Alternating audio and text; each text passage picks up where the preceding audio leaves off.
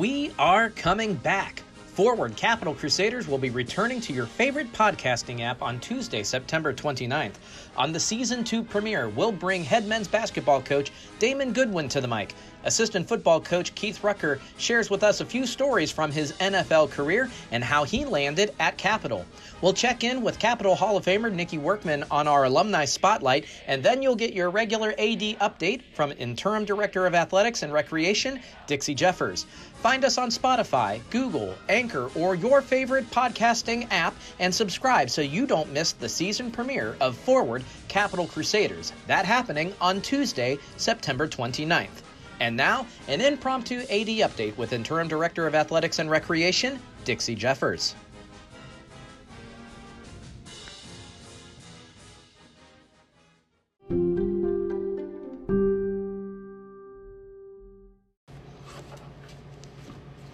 Welcome, Cap Fam. You know that we're in between seasons one and two of our podcast, Forward Capital Crusaders, but that does not mean that we are not working, and especially for the young lady that I am sitting here with today, and that's Athletic Director Dixie Jeffers. She has been hard at work, and we would be remiss if we skipped out on any of our Director of Athletic updates as we give you some information leading into the month of September. So, uh, Coach Jeffers, thanks for joining us on this very impromptu athletic director update as we are in between seasons one and two of the podcast. But you have a lot to kind of get us updated on. And let's start with one of the more exciting pieces of news, and that is that students began moving into campus this past weekend. We brought in our first years, and now there are signs of life on campus. Talk about the excitement around that. It was awesome. Um, a lot of us worked five hours on Saturday morning, and I'm so appreciative of the athletic department showing up to show the support to our first years returning. And some of the kids were so excited, some were apprehensive, and the parents were delighted to drop them off more so probably some of the kids coming back. But it's just nice to try to, to start to back to some normalcy here. And we're excited about getting ready to train for excellence. Now I know that this probably differs from previous move-ins. Talk, about, I mean, you've seen a, quite a few of them over your time. Talk about how this one was different, maybe more special. Like, what stood out about this move-in day than all the others? Well, I will say that John Geyer and his team from housing and so forth did an incredible job of setting up a smooth transition for us to move our kids back in safely and our families.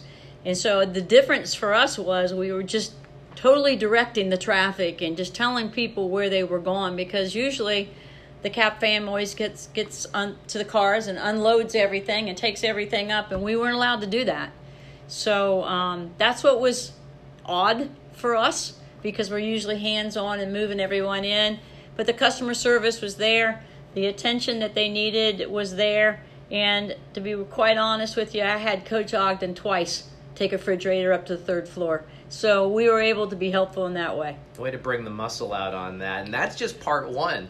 Part two, we'll, we will actually be moving in our returning students this upcoming weekend, the weekend of the 20th. So talk about just how it is going to feel to see some of our more familiar faces returning back to campus. I can't wait. Um, I'm tired of them seeing them on Zoom. They're tired of looking at me on Zoom, and they are at their their into the string, so to speak, and they're glad to be coming back. And once we get them back, we're going to go to a 14 day um, quarantine. We're actually in a quarantine, self quarantine right now to return to campus. And then once the upperclassmen get back, we'll be in an additional seven day self quarantine uh, getting all the testing results and everything back. And then we have a master schedule done for strength and conditioning and for field usage and arena usage and so forth. So we're kind of excited to be able to start right into that 114 day cycle as long as our athletic trainers and medical staff tell us we're ready to go. Can you speak to that process? Well, you mentioned the quarantining process as far as getting everybody healthy on campus. Uh, what does that look like, or you know, what are we talking about with testing, and who are we giving tests to? Uh, go ahead.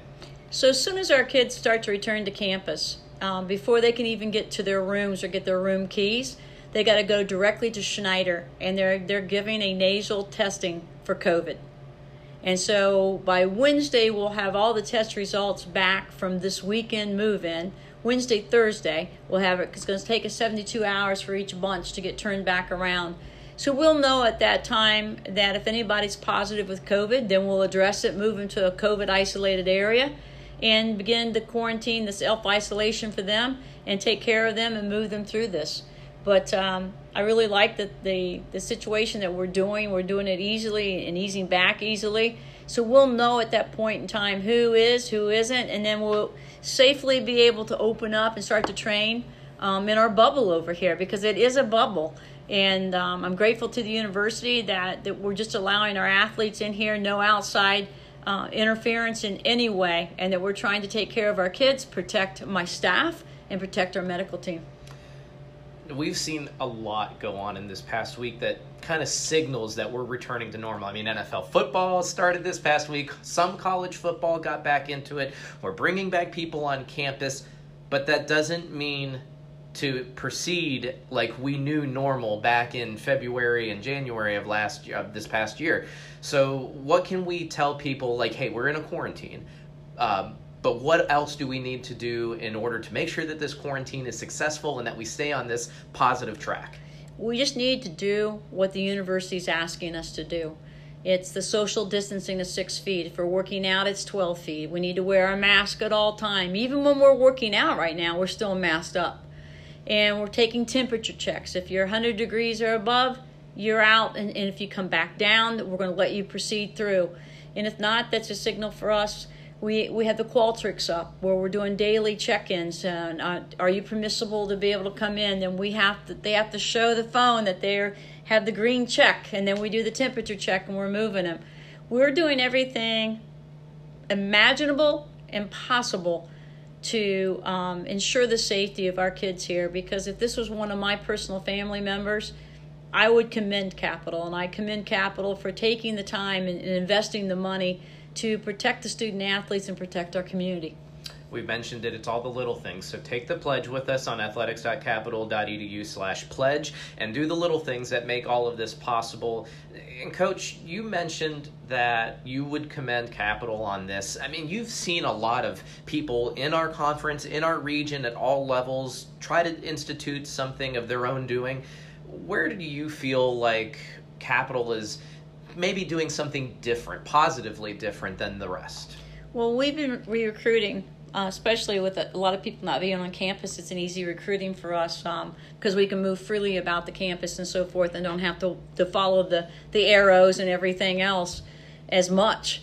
But um, we've heard from other people that we recruit that such and such schools aren't doing this and that they really can appreciate the, the temperature checks, the, the extra things that we're doing, the sanitation after we're done of spraying everything down. Um, we've taken it serious and, you know, some people believe it's the flu, some people believe this is a hoax, it's all going to go away. We're going to take it serious to err on the cautious side because there's a lot of precious cargo here on this campus, and we want to keep it that way. I think all moms and dads would agree. Lots of precious cargo on campus. We're talking with athletic director Dixie Jeffers and Coach Jeffers. I don't think that we spoke uh, since we last talked about the release of fall sports schedules. So let's talk about that that was also kind of a return to normal, so to say. There's a plan, and, and fall sports have been taken care of. March 12th and 13th will be opening weekend for our fall sports. That begins with volleyball and football, and then soccer will be right behind them. Uh, just talk about what it's been like to get to that point and to have a plan. It's great to have a plan that we're not changing every other day or every two hours, and so I am thankful for that. And then the bigger piece to the plan is is scheduling all the facilities to make sure that we can properly train and have enough space and time. So we're going to have to get really creative. And about November, we're going to start to get creative in that plan of it. But it's awesome. At least our, our sports teams have a direction. They have a schedule. It may not be the full blown schedule that we all wanted, but at least we have something that we can plan for now. And that's where the training for excellence this fall comes in where we're going to compete with different teams we're going to compete within the teams and give out some prizes and so forth or who's the best weightlifter who can who can lift the most weight lift who can run the best 40 who can do the best 100 you know whatever we come up with. But we're going to train against one another we're going to compete to be the best we can be and we'll get to that a little bit more in a second here. But you know, fall sports have been taken care of. That's our target date is March 12th and March 13th for those sports. Uh, but they won't be our first athletic competitions. At least we hope not. Uh, we're still waiting on winter sports to kind of get their schedules together and to be released. We're not quite there yet. So, can you talk to us about it and give us a status update about what winter sports are going to look like? What we do know is that um, for the most part, schools are all going to go home in the conference um, after Thanksgiving. We will not. We're here till December 10th. So, men and women's basketball is going to have an opportunity to practice right up to the De- December 10th before we break. And then we will break, come back December 26th, and then we're going to look sometime into January, late January, to start our seasons. When that starts, how that looks, we're still waiting on the NCAA. There was a, a national survey put out to all the athletic directors, and 90% of the athletic directors across the country have said move the championships for Division Three back in basketball. So we're either going to move back none, week, or two weeks. So we're waiting on the the um, committees from the NCAA to tell us what that looks like. Once they tell us what that looks like, we'll be able to set our basketball schedules. But we hope to get an 18 game schedule. Um, that's what the men and women's basketball coaches want. But we have to be able to coincide with everything else and to see how that matches up. But it's one day at a time, and, and we're getting closer to where we need to be. Giddy up, NCAA. Let's go. We got a lot of anxious people out there waiting to see what's going to happen this winter. Uh, but when we look at what competitions we can have, you mentioned it. We want to compete against ourselves when we can't compete against others. Um, how is that going to look? Like, I know it's kind of a conceptual thing right now, but what do you have in mind as far as how we can pit Cap Fam versus Cap Fam in order to get better? Well, we've been, we've been called on student athletic advisory committee to come up with some games and so forth and we have sent as a coaching staff all the way through the floor and the athletic department we have sent stuff to um, our student athletic advisory committee saying these are things that are specific to basketball football track or whatever and um, these are some things that we could use to, to go against one another within our own pods within our own teams and so forth and then I went, they wanted Nike t shirts. So I went ahead and bought Nike t shirts, and we're just getting ready to have those branded and bring back in as our um, prizes and so forth. And then for the ultimate prize, which I don't know where um, that, that what game that's going to go around or what particular uh, event we'll do, I have a really high priced, um, nice backpack that I'm going to give away. Well, it sounds like that there's going to be something on the line, which is what we all want. We all want competition. We all want something to compete for and win. And this seems like a maybe not the best case scenario, but it's what we got, and it's something that's going to at least you know tide you over a little bit. Let me tell you something. I would compete for that backpack. well, can we? Can Stat? Can I enter? I don't know if I'd win or even. I don't know close, if any but... of us would win. These guys are a lot younger and a lot faster and stronger. yeah, I, I can. I can imagine. I'm working on week 12 of an ankle injury recovery, so they've probably got a leg literally up on me. So, uh, Coach, um, we also here in Columbus, uh, you know, we're trying to help the local economy, and it just so happens that this week is Support Your Local Restaurant Week. So, from September 14th to 19th, we're all being encouraged, whether it be in person or doing online orders, to go and support your local restaurants. And so that kind of prompted a little bit of a question, you know, what are your top three restaurants here in either the Bexley or Columbus area that you either frequent or that you enjoy the most? I'll tell you, the first one I would, would say Planks. I, I miss going to Planks and, and enjoying the atmosphere down there and talking to Johnny and all the crew. I miss those guys a lot, and not being able to go in there has, has been different different for us because that's usually where we hide out, you know. So I just gave up my secret if you can't find me where I'm hiding out because the administration doesn't go there and you can usually just go there and kick back. And in your special section, by the way. Correct. I do have a special section. And then I, you know, Rusty Bucket is always a go to place and we send our recruits there and so forth and it's it's a go to place and and the student period special place is Chipotle right down the street. I'd be remiss to leave Chipotle out, and I did that one for the students. I don't normally go there myself, but I, I'm not going to leave it off because of those guys. Well, and you know, the cool thing about Chipotle right now is they're running a campaign for the Kids in Need Foundation.